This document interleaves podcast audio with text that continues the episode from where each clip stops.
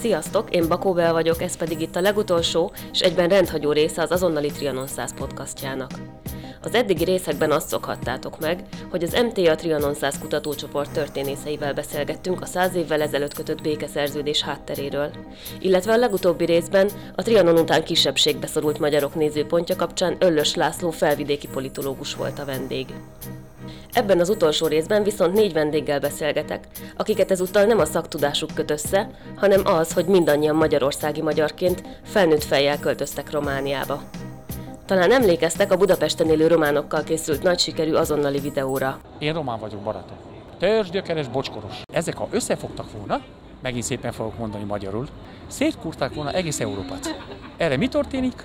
Egész Európa kur minket, ahogy akar. Ha nem, akkor nézzétek vissza az azonnali YouTube csatornáján. Ennek a fordítottját kifejezetten nem erdélyi, hanem kiköltözött magyarországi magyarokkal a Romániában újra tomboló koronavírus miatt nem videóként, hanem podcastként készítettük el. De ki és miért költözik Magyarországról Romániába?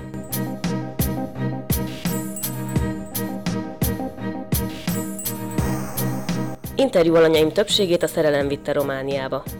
A 20 éves egyetemista Ákos román barátnője miatt költözött ki még csak néhány hete Bukarestbe, és azt tervezi, hogy onnan levelezőn végzi majd az itthoni tanulmányait. Erzsébet a férje munkája miatt költözött Romániába. Néhány évig Kolozsváron, mára pedig immár 11 éve Bukarestben élnek. Erzsébeték a koronavírus miatti szigorú korlátozások miatt a nyári szünetre Budapestre jöttek, így vele egy budapesti kávézóban beszéltem, míg Ákos Skype-on hívtam fel. Online beszéltem Judittal is, aki Szegedről Sepsiszentgyörgyre egy nagyjából 75%-ban magyar többségű Székelyvárosba ment férjhez. Negyedik interjú alanyomat Norbertet a munkája vitte Romániába, de igazából csak fél lábbal, hiszen nem él állandó jelleggel ott. Neki egy családfakutatással foglalkozó cége van, amivel eleinte Magyarországon kívül Erdélyben, most pedig már egész Romániában is vállal családfakutatást, így számos romániai városban rendre megfordul, és sokszor nagyon eltérő tapasztalatokról számolt be. Először a Bukarestben élő Ákost és Erzsébetet kérdeztem arról, hogy milyen hozzáállást tapasztalnak a magyarok felé a román fővárosban. A páromnak a családjában meglepő módon ö, rendkívül elfogadóak, és az édesapja mondta pont azt, hogy ő világéletében nacionalistának vallotta magát, tehát hogy ő azért inkább úgy a, a román haza érdekeit képviselte, mondjuk így, és amióta látja, hogy egy magyar fiatalember mennyire boldogát tudja tenni a lányát, azóta magasról tesz rá. Úgyhogy ez nekem egy nagyon-nagyon pozitív benyomás volt, mert nem gondoltam volna, hogy egy ilyen úgymond bókot fogok tőle kapni. Amikor Kolozsváron kiderült, hogy mi Bukarestbe megyünk, az ottani román barátaink elkezdtek sajnálni, hogy úristen, ott mennyire mások a románok, majd meglátom, és ez tényleg így van. Felhordják az órukat, mindenkinek azt számít, hogy mi a külcsin. Az erdélyi magyarsághoz sok közük nincsen, még politikai szinten sem, mert ők úgy vannak vele, hogy bár az ő, vagy hát mindenki országa, mondjuk így, Ettől függetlenül, mivel nem abban a közegben élnek, ezért nem úgy foglalkoztatja őket a kérdés, mint mondjuk egy erdélyi románc. Tehát, hogy semmiféle ellenségeskedés nincsen. Nekem atrocitásom abból, hogy magyar vagyok, csak Kolozsváron történt. Bukarestben senkit nem érdekel, hogy te magyar vagy. És akkor még el is mondanak háromszor, hogy szeretlek, jó napot kívánok. És akkor egy-két csúnya szó is belekerül. Úgyhogy jól fogadnak ott, ott ezzel nincs baj. A családfakutató Norbert is lelkesen számolt be róla, milyen jó volt, hogy a bukarestiek turistaként tekintettek rá. De beszél arról is, a magyar-román ellentét valamilyen szinten egy románokon átívelő erdélyi regát ellentét is. Mikor Bukarestben jártam egy évvel ezelőtt, tavaly nyáron, nekem az egy nagyon pozitív csalódás volt, mert ugye Magyarországon Bukarestet szintják, hogy az ilyen koszos város, ilyenek az emberek, ilyen olyan, meg itt tudom én, a koldusok, meg kóborkutyák, meg minden, ebben én semmit nem tapasztaltam. Mikor az utcán kerestem valamit, akkor egyből egyből segítettek, volt, aki eljött velem, átjött a túloldalra, megmutassa, hogy merre van az az építmény, építmény amit keresek, meg volt, aki egyből hallotta, hogy, hogy akcentusan van, és egyből angolul szólalt meg, ott a, ott a turistát látták bennem, nem úgy mond idézelben mondom, a bozgort. Általában azt tapasztaltam, hogy sok esetben, ahol, ahol nem találkoztak még magyarral, nincs semmi bajuk. És például nekem mesélte egy, egy olténiai ismerősöm, hogy azt mondja, hogy Erdélyben lakik, és azt mondja, hogy amíg nem költöztem Erdélybe, nem is, nem is tudtam róla, hogy van ilyen, hogy magyar-román ellentét.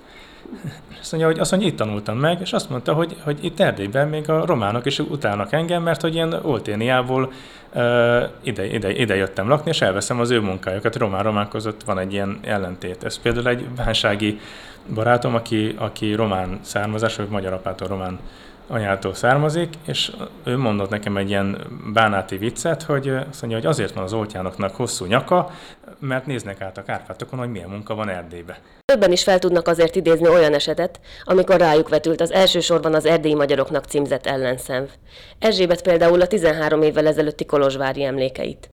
Hiszem egy hete laktunk ott Kolozsváron, és a főtéren, a, a Mátyás szobornál fényes nappal a magyar rendszámú autómról letörték a rendszámot. Egyébként volt olyan is, hogy be akartam valahova állni, és meghallották, hogy magyarul beszélünk, és rögtön elkezdtek káromkodni, meg menjek haza. Március 15-én sose felejtem el, amikor mi elmentünk oda ünnepelni a főtérre, megemlékezni misére, három utcán valamarrébb meg zavargások voltak, verték a magyarokat de hát ez már jó pár éve volt, most talán jobb a helyzet. Juditnak frissebb emléke is van, ami már konkrétan a nyelvtudással függ össze. Tehát a mindennapi életben annyira feltétlenül ez nem érződik, hogy egy másik országban vagy, de aztán lassan-lassan belekerültem, volt még egy-két, egy, egy komolyabb konfliktusom is egyébként, egy román hölgyel. Fotóztam egy esküvőn, ez a fő foglalkozásom itt egy ideje, és a vőlegény román volt, a menyasszony magyar, nagyon aranyosak voltak, a vőlegény elén angolul tárgyaltam, és történt egy kis baleset. Az egyik lámpánál, amikor megálltunk, én azt hittem, hogy én a kocsival megálltam, viszont nem hagytam a féken a lábamat, és közben kerestem a telefonomat, mert a mennyasszony hívott valamiért. És akkor tudtam, hogy nagyon fontos, hogy elérjen, és egyszer csak belegurultam az előttem levő kocsiba, ami a, a vőlegény unokatestvéréjé volt, mint kiderült. Hát ez eleve egy sok. Szerencsére nem történt nagy baj, néztem, én nem is láttam semmit, utána kiderült, hogy azért volt valami karcolás az övén, az enyémen nem. Na, de ezt majd elrendezzük. És később az esküvő folyamán oda jött hozzám ez a hölgy, hogy akkor az övé a kocsi. Mondtam, hogy ne, nagyon sajnálom, és minden papírt aláírok, csak most jön a mennyasszonyi tánc. Ugye az első, mármint nem a mennyasszonyi tánc, hanem az első tánc. Tehát azért ez egy fontos esemény az esküvőnek. És akkor erre mondta, hogy, hogy jaj, hát tud várni a mennyasszony, egy 10 percet. És akkor éreztem, hogy egy kicsit ott megemelkedett a hangulat, akkor bennem is úgy feljebb ment a, a, a, ugye, már egy kicsit hangnemet változtattam, és mondtam, hogy jó-jó, de azért itt most én azért vagyok elsősorban, hogy fotózzak, és higgy el, hogy nem fogok elmenni sehová, mert én itt hajnalig fotózok. Igen, de mert, és ezt mindezt angolul beszélgettük. És mondta, hogy de ő nekik majd el kell menni, és akkor is, különben is én miért angolul beszélek, nem itt lakom és mondtam, hogy, hogy itt lakom, akkor meg miért nem tudok románul? De, vagy nem tudom, lehet, hogy nem ennyire szépen kérdezte, de ö, már ezt már kiabálva. És akkor úgy éreztem, hogy nem hiszem el, hogy nekem itt most magyaráznom kell azt, hogy én nem itt élek, hanem magyarországi vagyok, és egyébként meg egy magyar városban lakom, hiába Románia tényleg nem ragad az emberre. Tehát e, bárhol elboldogulsz magyarul, nem, nem szükséges, hogy, hogy tudjad a román nyelvet, Persze azért nem adnának már el, de, de nem tudok ilyen, például ilyen vitákat nem tudok folytatni román nyelven. Na, de aztán valahogy megoldódott, valahogy pontot tettünk rá, csak nehéz visszaállni abba a hangulatba, hogy te most akkor a, a szerelmes ifjúpát fotózod, és gyönyörű képeket készíts. Na, de ez volt az első olyan, amikor a bőrömön éreztem azt, hogy vannak, akik így gondolkodnak erről. Judit egyébként tanul románul, és van is némi beszédes tapasztalata a nyelviskolából.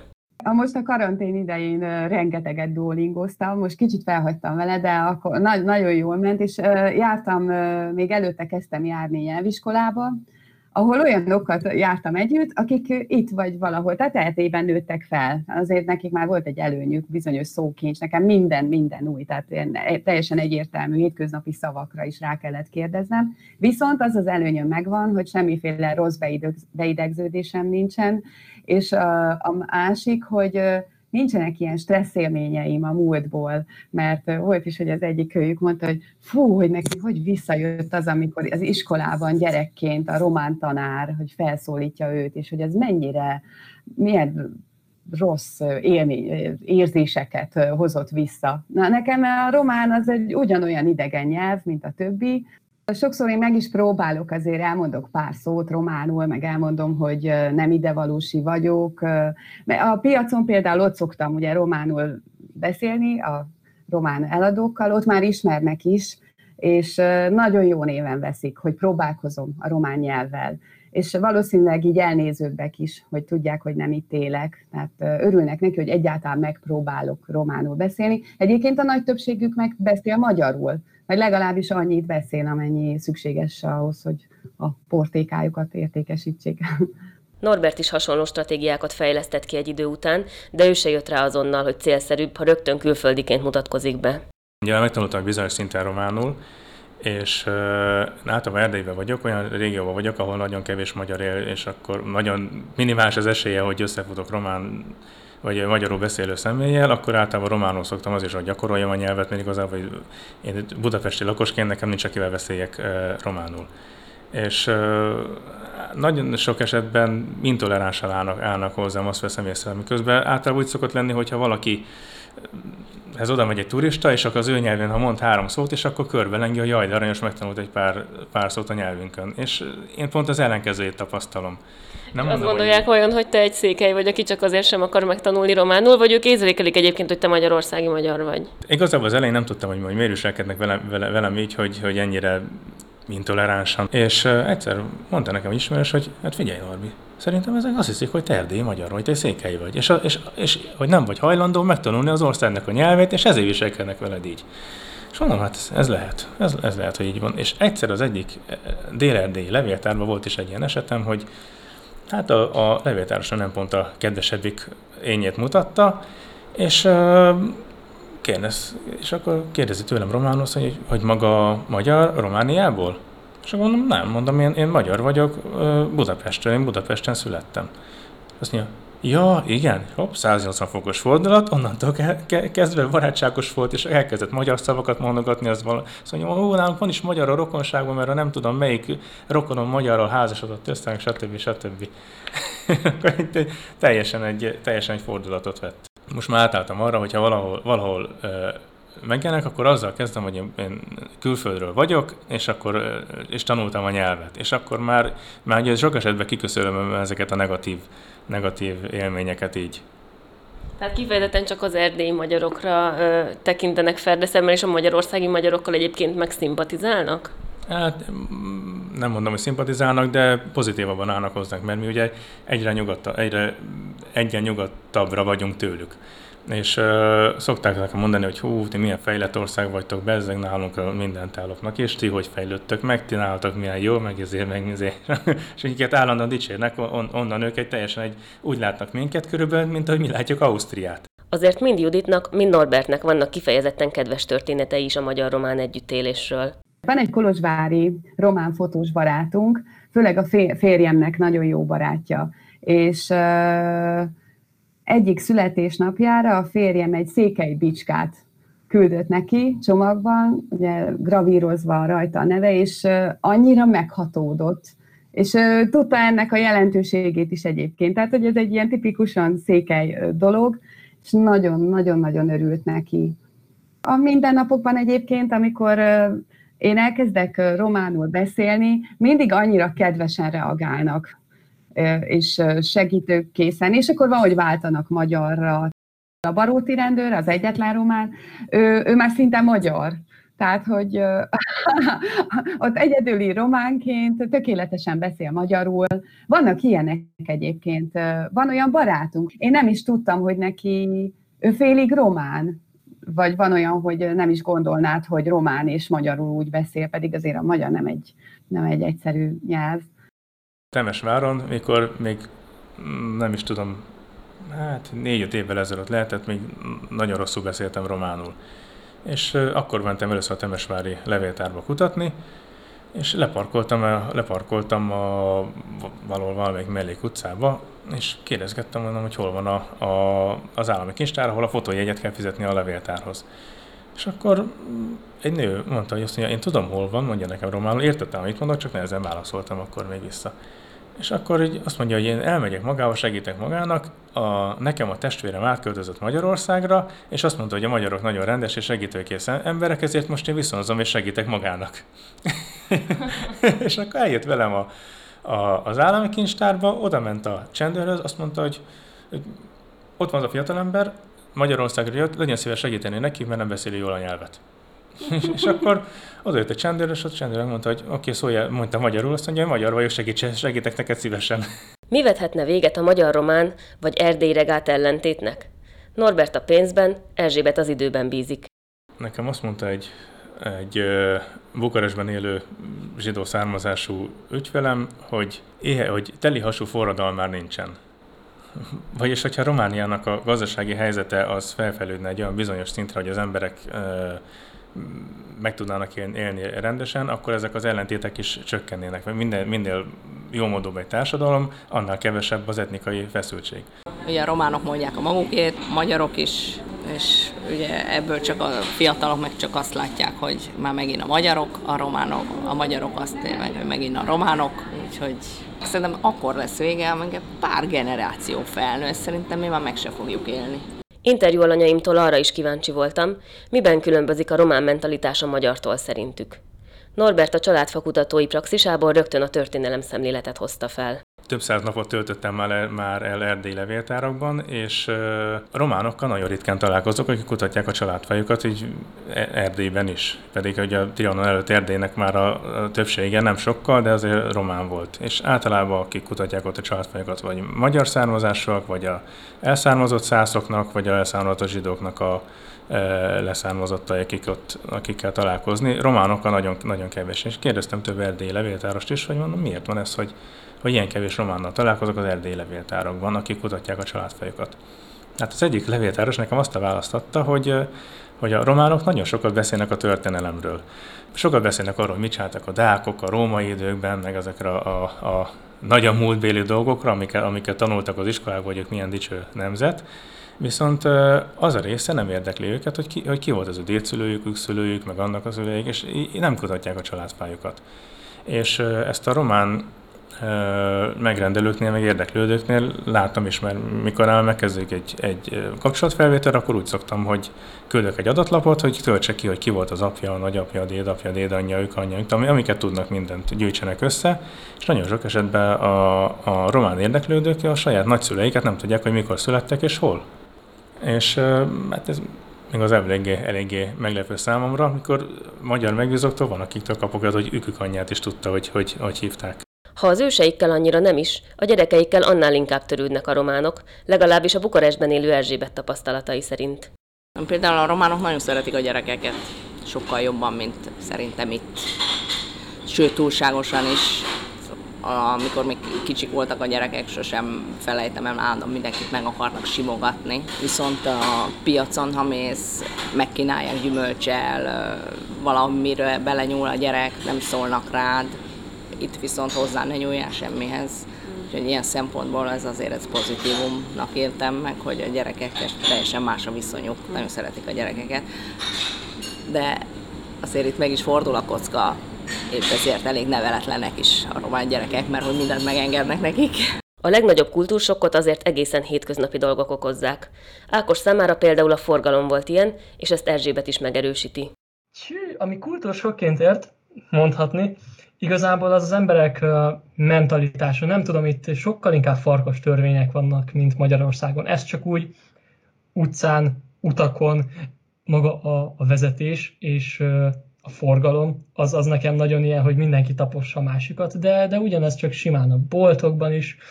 Tehát ez nekem úgymond furcsaság. Tehát nincs az a fajta türelmesség, figyelmesség, mint, mint mondjuk, amit én otthon megszoktam.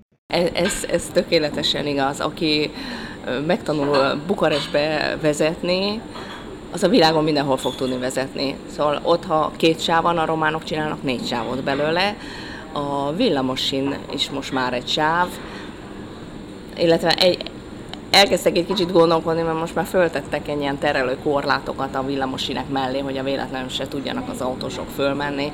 De hát amikor a rendőr is ugyanúgy használja a villamosint, ahol ugye nincs korlát, ott mennek mögötte az autósok, és ha a zöld a lámpa, és nem abban a tized másodpercben indul el, akkor indulsz el, akkor már tized dudálnak mögötted. Ahol 50-nel lehet menni, ők mennek 80-nal, és ha te nem mész legalább 70-nel, akkor már odáll melléd, és elkezd mutogatni. Erzsébet a forgalmi viszonyokon túl még a státuszszimbólumokhoz való ragaszkodást emelte ki. Megveszi a román a Ford Mustangot, csillog-villog a városba, és utána egy panellakás elé leparkol, és lakik 30 négyzetméteren, akkor meg tudja mutatni, hogy neki van egy Ford Mustangja. Ez nagyon fontos. Életemben ennyi luxusautót én mondjuk nem láttam. És ugyanígy az öltözködésbe is a gyerekeket is nagy márkákba, Chanel, Gucci, ilyenekbe öltöztetik. És egyébként, ha bemész egy bevásárlóközpontba, sokkal jobban öltöznek, mint a magyarok. Csinosak a férfiak is, legtöbben öltönybe, a nők is adnak magukra, már egy kicsit túlzottan is. És ugye ez, ez tényleg ez nagyon fontos, hogy mi van rajtuk, és hogy milyen autó áll a ház előtt. Végül azt kérdeztem interjú alanyaimtól, mi az, amit a két nép tanulhatna egymástól. A Sepsiszentgyörgyön élő Judit azzal kezdte, hogy van olyan román jó tulajdonság, amit még a székelyek is elismernek. Sőt, vannak dolgok, amiket elismernek a székelyek, hogy igen, a románok azok ebben vagy ebben jobbak. Sok, sokszor hallottam székelyektől, hogy azt mondják, hogy a románok sokkal nagyvonalúbbak például. Nagyvonalúság ide vagy oda, Norbert szerint a vendégszeretet terén pont, hogy a román vendéglátósoknak kellene tanulniuk a magyaroktól. Viszont azt mondja, hagyománytiszteletet meg mi tanulhatnánk tőlük. Valahogy ők, ők jobban összetartanak, mint a, mint a magyarok. És valahogy a, a hagyományokat is jobban, jobban őrzik, mint a, mint a magyarok, gondolok itt a magyarországi magyarokra, hogy de fölveszik a, a népviseletet, tudják a román népdalokat, de sokszor van, hogy elmegyek kutatni, és általában mindig úgy van, hogy vasárnap este megszállok egy bizonyos panzióba, és ö, ott sokszor van kereszt előtt tartanak vasárnap, és akkor népdalokat énekelnek, és utána kezdenek el enni, táncolnak, román táncokat. Nálunk meg az igazság keresztelő se nagyon van. Ákos viszont pont azt emeli ki, Túl konzervatívok vagyunk, és némi lazaságot kellene tanulnunk a románoktól.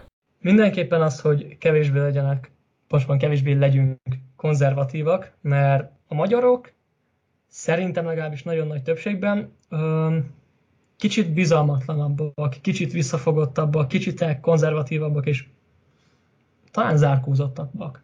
És én ezt egyébként meglepetésként élem meg, hogy itt mennyire nyíltak is tudnak lenni mégiscsak az emberek tudod, bennünk van ez, a, ez az ezer éves történelmi fájdalom, hogy úgy tessék, ez így szar, vagy valami nem, nem úgy jó, ahogy. És ehelyett pedig van egy másfajta megközelítés, csak itt Magyarországtól gyakorlatilag keleti szomszédban, ahol szerintem ilyen értelemben egy fokkal jobb a felfogás. És hogy mit tanuljanak a románok tőlünk? Fegyelmet, türelmet, mondja egybehangzóan a két bukaresti, Erzsébet és Ákos. Hát mi szerintem szabálykövetőbbek vagyunk. De most itt a Covid miatt nagyon sokan nem hordtak maszkot, összejártak, románok nagyon szeretnek bulizni, olyanok, mint az olaszok, képesek akár egy parkolóba is csinálni egy barbecue partit.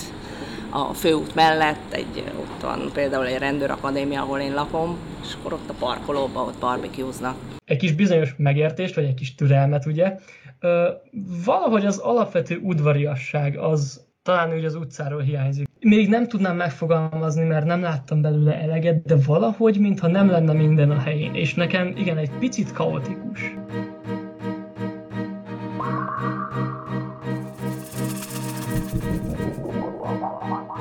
Ez volt az azonnali Trianon 100 podcastjának utolsó, rendhagyó része olyan magyarországi magyarokkal, akik Romániába költöztek.